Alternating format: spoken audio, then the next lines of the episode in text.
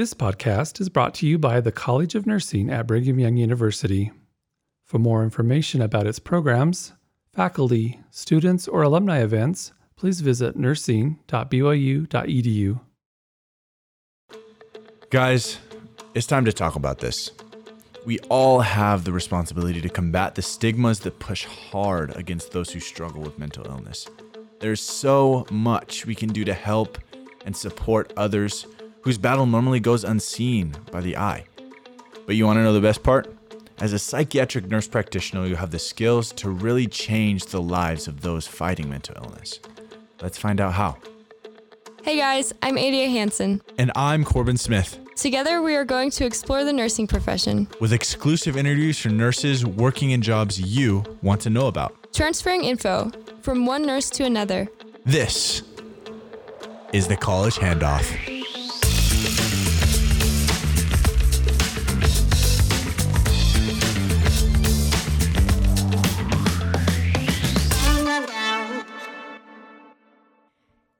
And welcome back to the College Handoff. Today, we're going to start by talking to Dr. Michael Thomas. He's a professor here at BYU and is also a psychiatric nurse practitioner. He'll start by talking to us about becoming a psych NP and what it's like to be a psych NP. He's also going to tell us about the insane endeavor he took on earlier this year where he ran 100 miles in less than two days. He'll teach us what resilience means to him and how he was able to push himself past the limits of what we all think is possible. After him, we'll talk to Andrea Alfondre. She's a BYU nursing alum who went to New York at the beginning of the pandemic to help with COVID patients.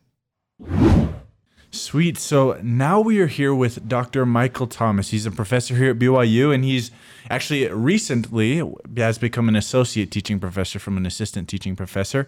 And he is the faculty member that specializes specifically in psychiatric or mental health nursing. So, welcome to the show. Oh, thank you. We're excited to have you here. Thanks for taking the time.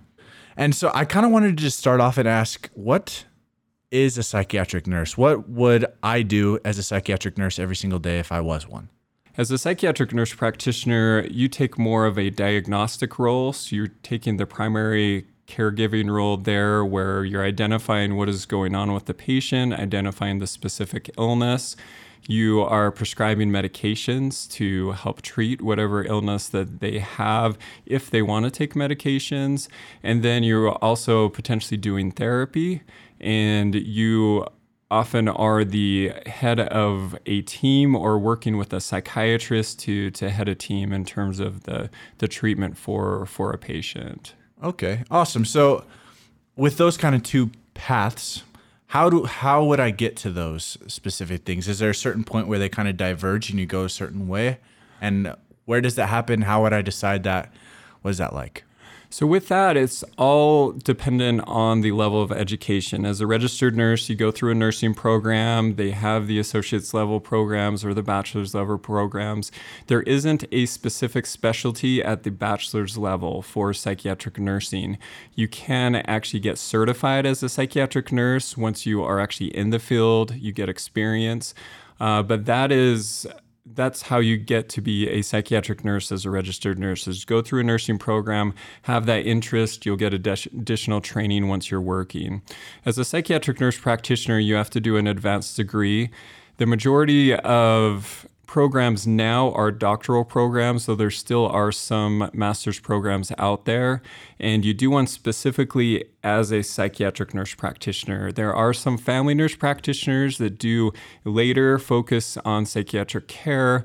But the foundation of education is really nice and kind of important, I think, to go into a psych specific program the depth of the education is really good in terms of preparing you for for treating people. But that that is super cool. I love that. And I'm sure that you've seen a lot of people struggle with mental health and struggle with different kinds of mental health issues.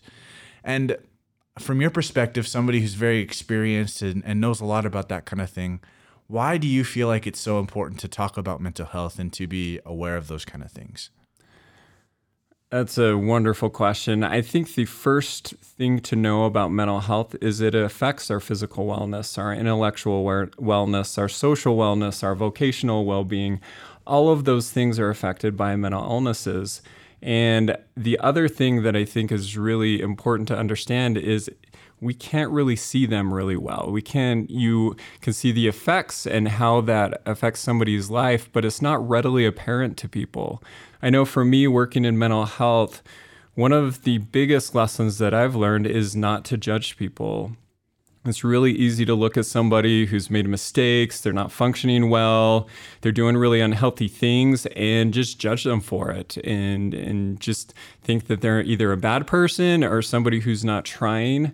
But I found that if you take a step back and you try to understand what is going on in their life, what has gone on in the past, uh, and and some of the stressors that they're experiencing, that you can put yourself kind of in their place, gain some more empathy, and really understand why they're doing what they're doing. And and so I know that's something that I'm really passionate about as being an advocate is just helping people realize the importance if they do have an illness to get it treated because this can have a profound effect on your life. And then also for people just to be aware of this uh, when they're interacting with others. And so they don't judge somebody who is ill who who needs help. And and so those are some of the reasons why I think it's so important to talk about this subject. That kind of leads me to my next question where do you feel like as a psychiatric nurse as somebody that specializes in this and knows so much that it's part of your job to teach and educate people about the things that can happen to those that struggle with mental health illnesses and how loved ones of those people can truly make an impact and truly help those people that are struggling. Absolutely. I think that is a really important thing. When you have knowledge that, that other people might not, it's really important to share. And mental health nurses have a really unique perspective, understanding what patients go through. And so I think it's really important that we take opportunities to share that with others. I've had the opportunity to present in multiple church settings with both teenagers, adults, different leaders. And I think as a mental health nurse, it's really nice to have that understanding, to be able to share that with people because it can be really confusing trying to navigate the mental health system there is a huge demand, and there are sometimes there aren't enough providers to satisfy that demand. And so it is hard to access services sometimes. So mental health nurses have a really important role in in trying to help people, whether you're at work or whether you're even at home, just to to help people understand more about the illness those are things that, that we need to help people realize just how strong they are versus try to tell them that something's wrong with them, that they there's wrong with their character, not wrong in terms of an illness. That's powerful stuff. I love that. And kind of while I was preparing to talk to you a little bit about this, um, I kept having this picture in my mind of the stereotypical quote unquote therapist that you kind of go to their office. It's kind of it's a big room, kind of dark, kind of kind of makes you feel a little weird. And they got the long couch that you lay on, and they're sitting by your head, and they got a little clipboard with their legs crossed, asking you questions. Is being a psychiatric nurse like that? Is it not? Tell me about the differences and maybe even similarities if there are any. Okay, that's a great question. So, as a registered nurse, it's going to be different because you are you're not going to be doing therapy. Registered nurses can counsel patients that can educate them regarding different coping strategies and things and so they definitely treat that side of the person but they also do a lot on the physical side. So the registered nurse kind of functions in that area, or if they're in the, an outpatient basis, they're filling medication boxes, or sometimes they're even part of an outreach team that goes to somebody's home. As a nurse practitioner, you are in more of that traditional clinic setting, but it's not a dark room. You don't have people laying on a sofa or anything like that. uh, you have people just hanging out in a chair. I know personally, I try to present myself as I am, as a human. I'm not asking people about their childhood unless I'm getting doing an initial assessment and we're not focusing on all of those things. Actually, as a psychiatric nurse practitioner, though you can do therapy, a lot of times you are asked to do more on the prescribing side of things because there's a huge need for psychiatric prescribers. But the thing that I find is really interesting is you're trying to put all of the pieces of a puzzle together of what for this person led to them struggling at the level that they're struggling at that point. I, I don't cure people. People cure themselves. I'm just somebody that helps along their, their recovery process. And so so I really include my patients and make sure that their input is is put into any treatment decision because they of course have the decision whether they're going to do what I say or not and they know themselves so much better than I do and so so yes it's very different than that kind of traditional person on the couch um, it's very collaborative and and it's something that I really love because you get to to work with some incredible people that are going through some difficult times. And I'm curious to know with the patients that you work with, how long do you normally have interactions with them? Is it normally one visit, two visits? How many times do you normally see them? It really depends on the person and what is going on. A lot of mental illnesses are chronic conditions. And so when somebody is coming to me, often they actually have tried treatment, sometimes through like a primary care provider, uh, you know, their family doctor or, or somebody else. And so this is something that is significant. And so most of the time, I will see somebody over a period of years, and it could be you know, a few times a month. It could be one time every six months. It just depends on where they're at in their stage of treatment. So, with that, it really is on kind of an as needed basis. How frequently, if you're really worried about somebody, you're going to see them more frequently. If you're making a medication change, you're going to see them more frequently. But once somebody is on a good treatment regimen, you can go as far as six months, even a year with some people, because uh, people will sometimes be on the same same medications for for years and years. And it's actually been fun. I have seen people grow up, get married, uh, just it's been a really rewarding experience to to kind of be part of somebody's life in that way and and just to be able to see them thrive and be kind of reach their potential is something I love about what I do. Hey everyone, we're going to pause the podcast for a second just to remind you that every day you come to campus, you should be filling out this survey on the Healthy Together app, just so that we can keep everyone safe and healthy.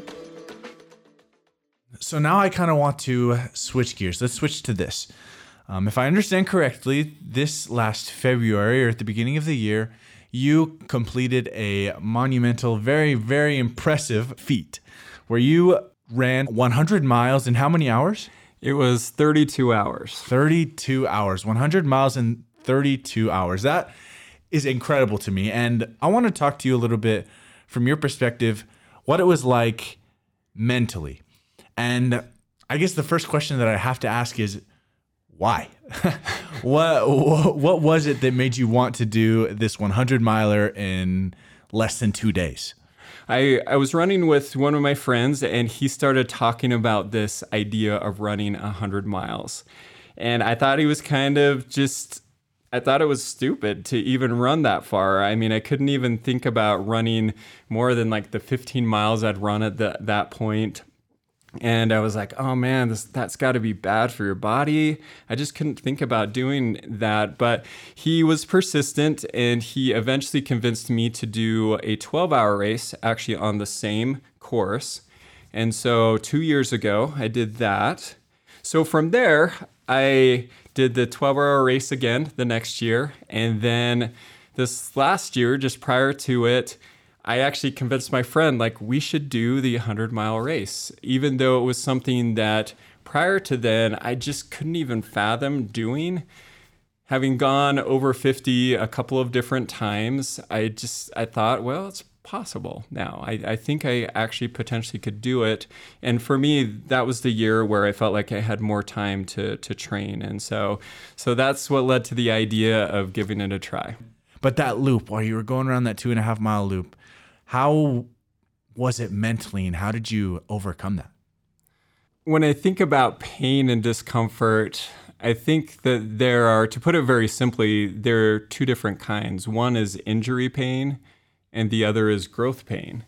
And growth pain is something that, yes, is definitely uncomfortable, but it can push us to levels both mentally and physically that we never thought we, we could achieve before. And because we're uncomfortable, we think that we shouldn't do this anymore, but it keeps us from really kind of reaching heights and, and levels of, of things that that we could never find in ourselves before that and and to really progress and and become better and so so that's that's what's yeah running is it's something that i feel like is a gift from from running for me and so as i went through this this run i mean i i hit those periods multiple times I'd gone the year before, I did 58 and a half over 12 hours. And so that's the furthest that I'd run before.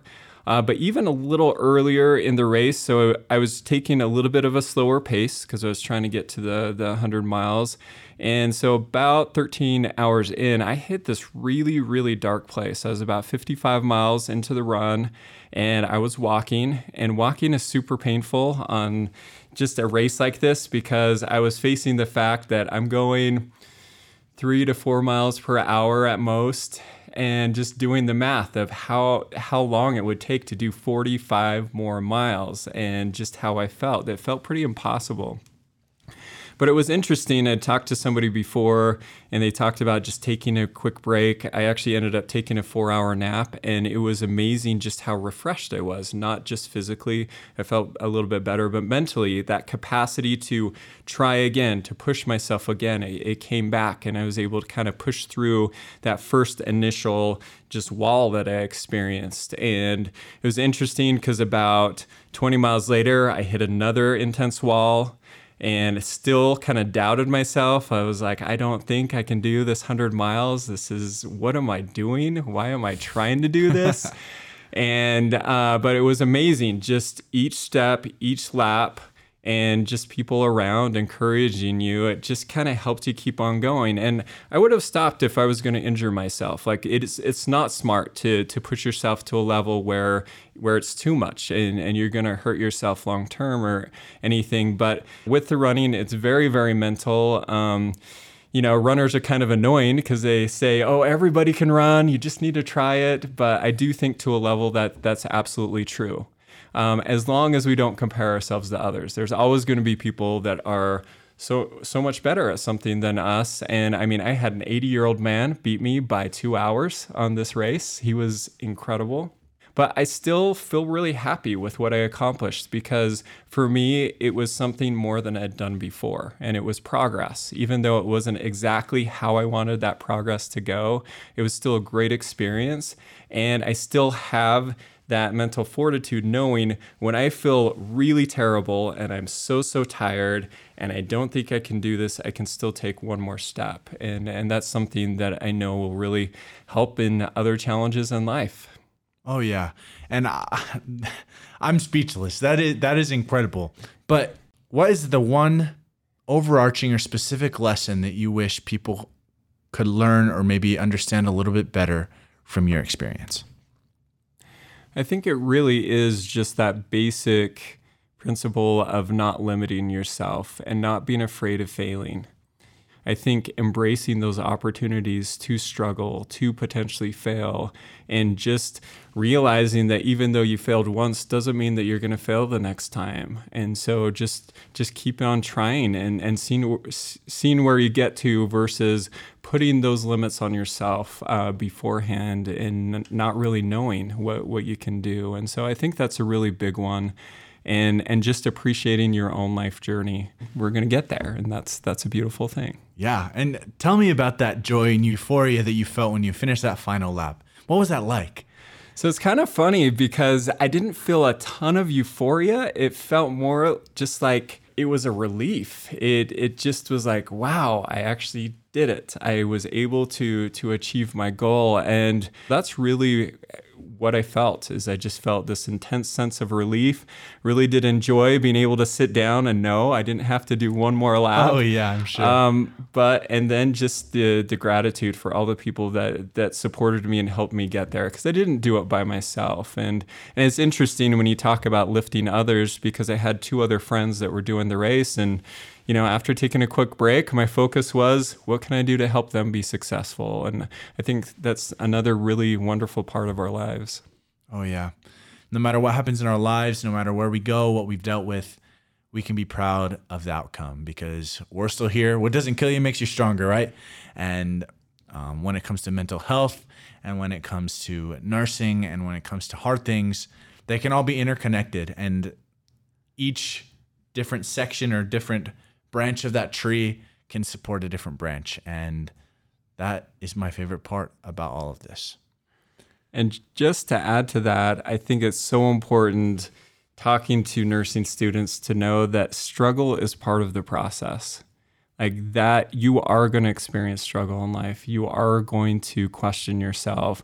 You are going to think i'm not good enough or i you are going to feel failure and that's okay. That that's part of our human experience. That's not because you're doing something wrong. That's not because you're not capable enough to achieve your goals. It's just part of of what we experience on in this life. And so i think recognizing that and being kind to ourselves when when we struggle is so important because it's i mean struggle can be beautiful if we approach it in the right way or struggle can dig us into this hole where where we just get stuck and and we feel afraid to to get out because if i try to do something what if i fail? And so so that's one other thing that i would really encourage people who are listening to this just just remember that that you're going to experience those things i'm 39 years old i still have not like achieved everything that you know that I need to achieve in life. I'm still gonna have times in my life where I'm gonna struggle, where I'm gonna doubt myself, where I'm not gonna know what to do. But but that's okay. Um, that's that's going to be some of that growth pain. If if we can just approach it in a healthy way if we can recognize it for what it is and if we can not shame ourselves during those difficult times but really kind of help ourselves through it reach out get the help that we need the support that we need during those difficult times. Oh yeah. We are in the middle of a confusing time a confusing semester and um, we here are all rooting for you and supporting you CAPS is a wonderful, wonderful resource here on campus to get help if you feel like you need it. All of the professors, I'm sure, are here and would be more than happy to talk to you to calm your fears a little bit, especially now. But thank you so much for coming in and talking to us, for teaching us as well. And we are we're so gracious for all you do, Dr. Thomas. Hey, thank you very much. It's been a pleasure. Yeah. All right, guys, it's that time of year again. The official fall edition of the BYU College of Nursing magazine is officially published. Make sure to pick up your copy either on the first floor across from the NLC or up here in the fifth floor of the Kimball Tower. Read stories about our faculty, the fantastic things that our alumni are doing to change the world, and how our students are preparing to bring the healer's art to everybody across the nation and across the globe. Okay, we are here today with Andrea Alfondre. She was recently on the cover of the nursing magazine, and she went to New York as a nurse to help with the pandemic. So, when did you first go to New York, Andrea? So, it was at the beginning of April where everything kind of started going down. Um, I had a friend. Uh, she actually went as a nurse practitioner, and I was I just recently started a nurse practitioner job, and she was the one that kind of told me to go with her. And at the time, I was like, there's no way. We don't know anything about this virus. I can die. You can die. People are dying. Yeah. Um, so when she told me I didn't, um, I thought it was crazy. Um, mm-hmm. But then a couple weeks later, we just kept in contact, and then I decided to go. Yeah. And what was it like being in New York at such a crazy time? So when I got there, there was no one in the streets. Times Square, there was not a single person there in the middle of the day. And I remember the f- the first or second day I got there, I wasn't I didn't have an assignment yet, so I had the day off and I was on on call, kind of waiting to be assigned. And um, I went to Central Park um, just to walk around, and I was there for four hours um, riding bikes and walking by myself, and I saw maybe seven people, wow. which is unheard of for New York. So yeah. that was for sure like that was a really cool experience for me to experience New York that way. But it was at the at the same time it was sad because you could feel the heaviness in the air and the people really kind of supporting each other and supporting healthcare workers. So it was a really weird feeling, but at the same time I was um, ready to help and I was ready. I went there to help. So it was it was a very unique experience. Yeah. And what unit did you work on when you were there? Um, so I was assigned to one of the hospitals there in the Bronx. Um, and once you're assigned to a hospital, you kind of stay there.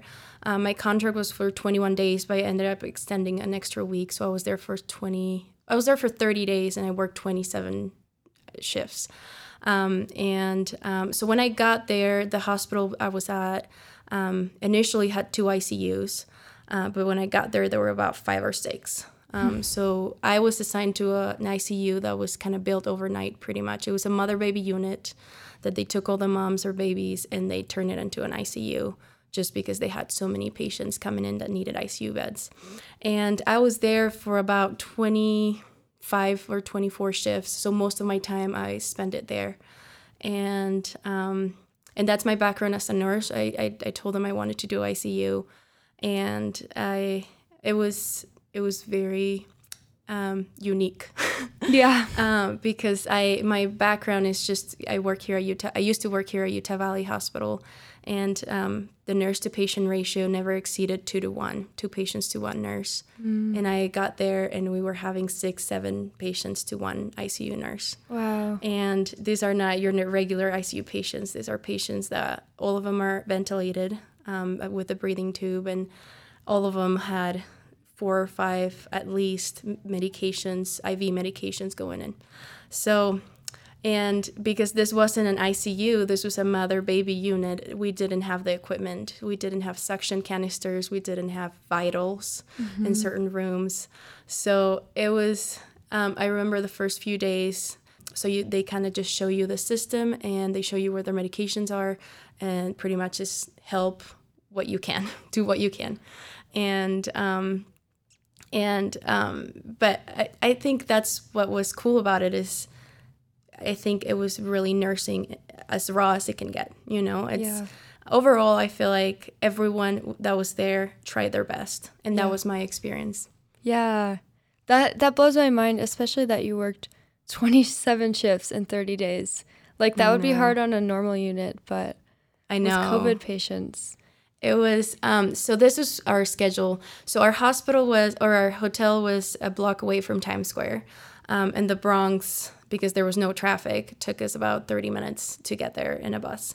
So uh, we have to be by the bus at six ten in the morning, um, and then it would take us in.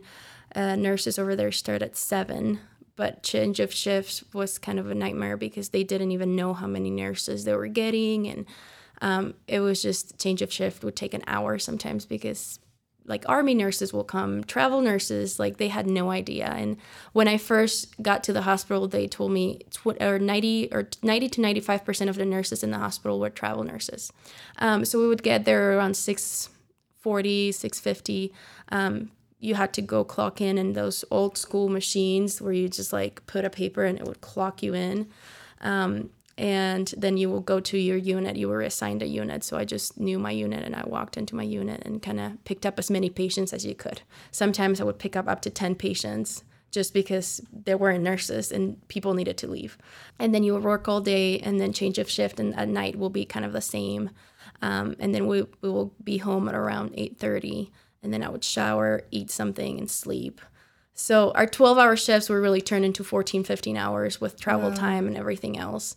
Um, So you really had no time to do anything else. People were like, "Oh, did you eat good in New York, or did you, you know, you know?" No, I didn't.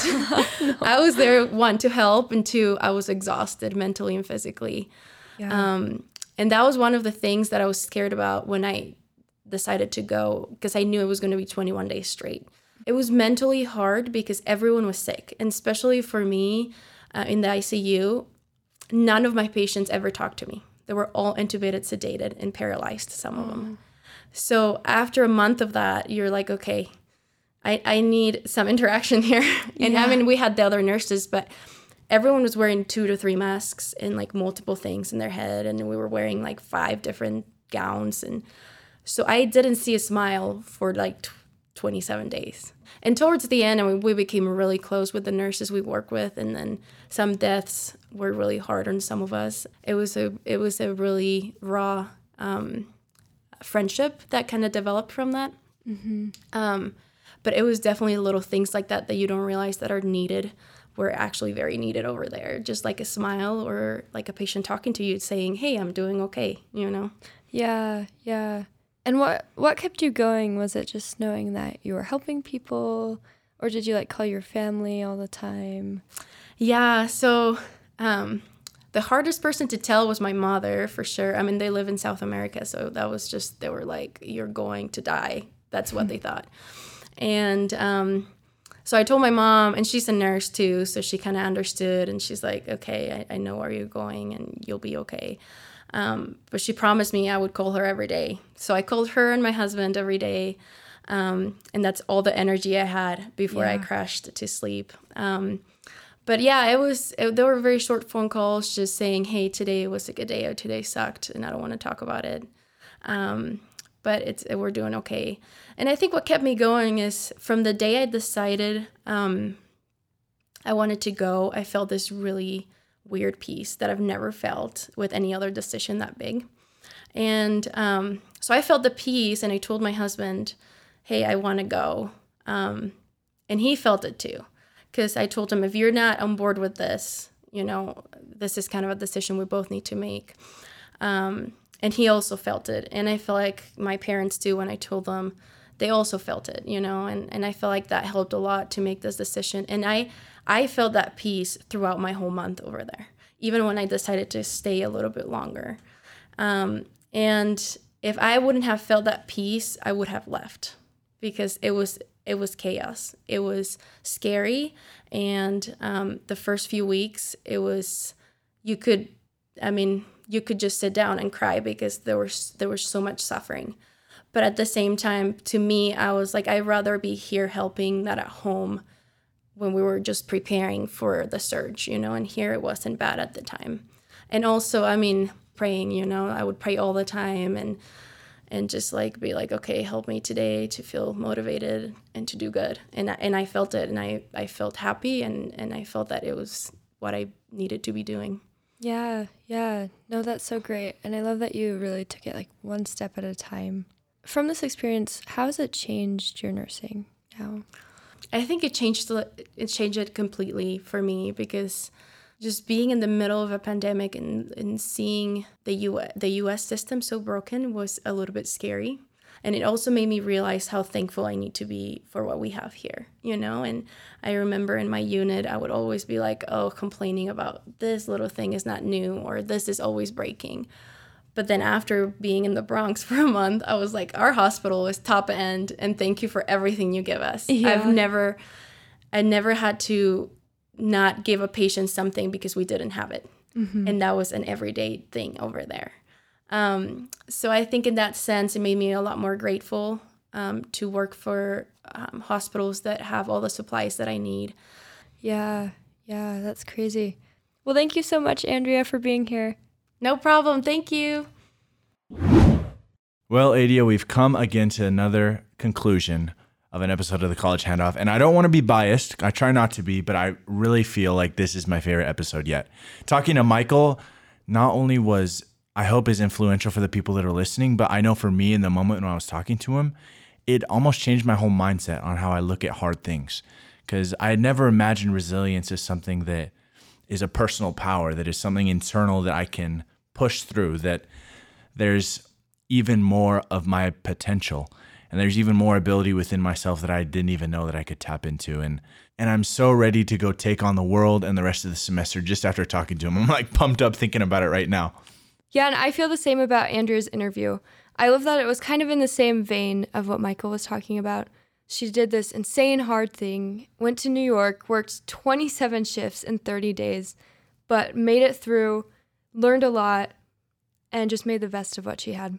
There are incredible things that you can do with nursing. You can go change people's lives and nursing isn't the easiest thing. I've definitely no. I've definitely learned that in the last few weeks, but it is something that is incredibly fulfilling and going and doing something unexpected like having to go to a hot spot of a pandemic we've never seen before. That's crazy. Yeah, it totally is. And our next episode is going to be great too. We'll have Mackenzie Breedlove coming in. She's a recruiter with Home Instead Senior Care, and she's going to tell us the best way to get a job there as a caregiver or a CNA. Yeah, and before you go, make sure to hit us with a rating and a review. See you guys.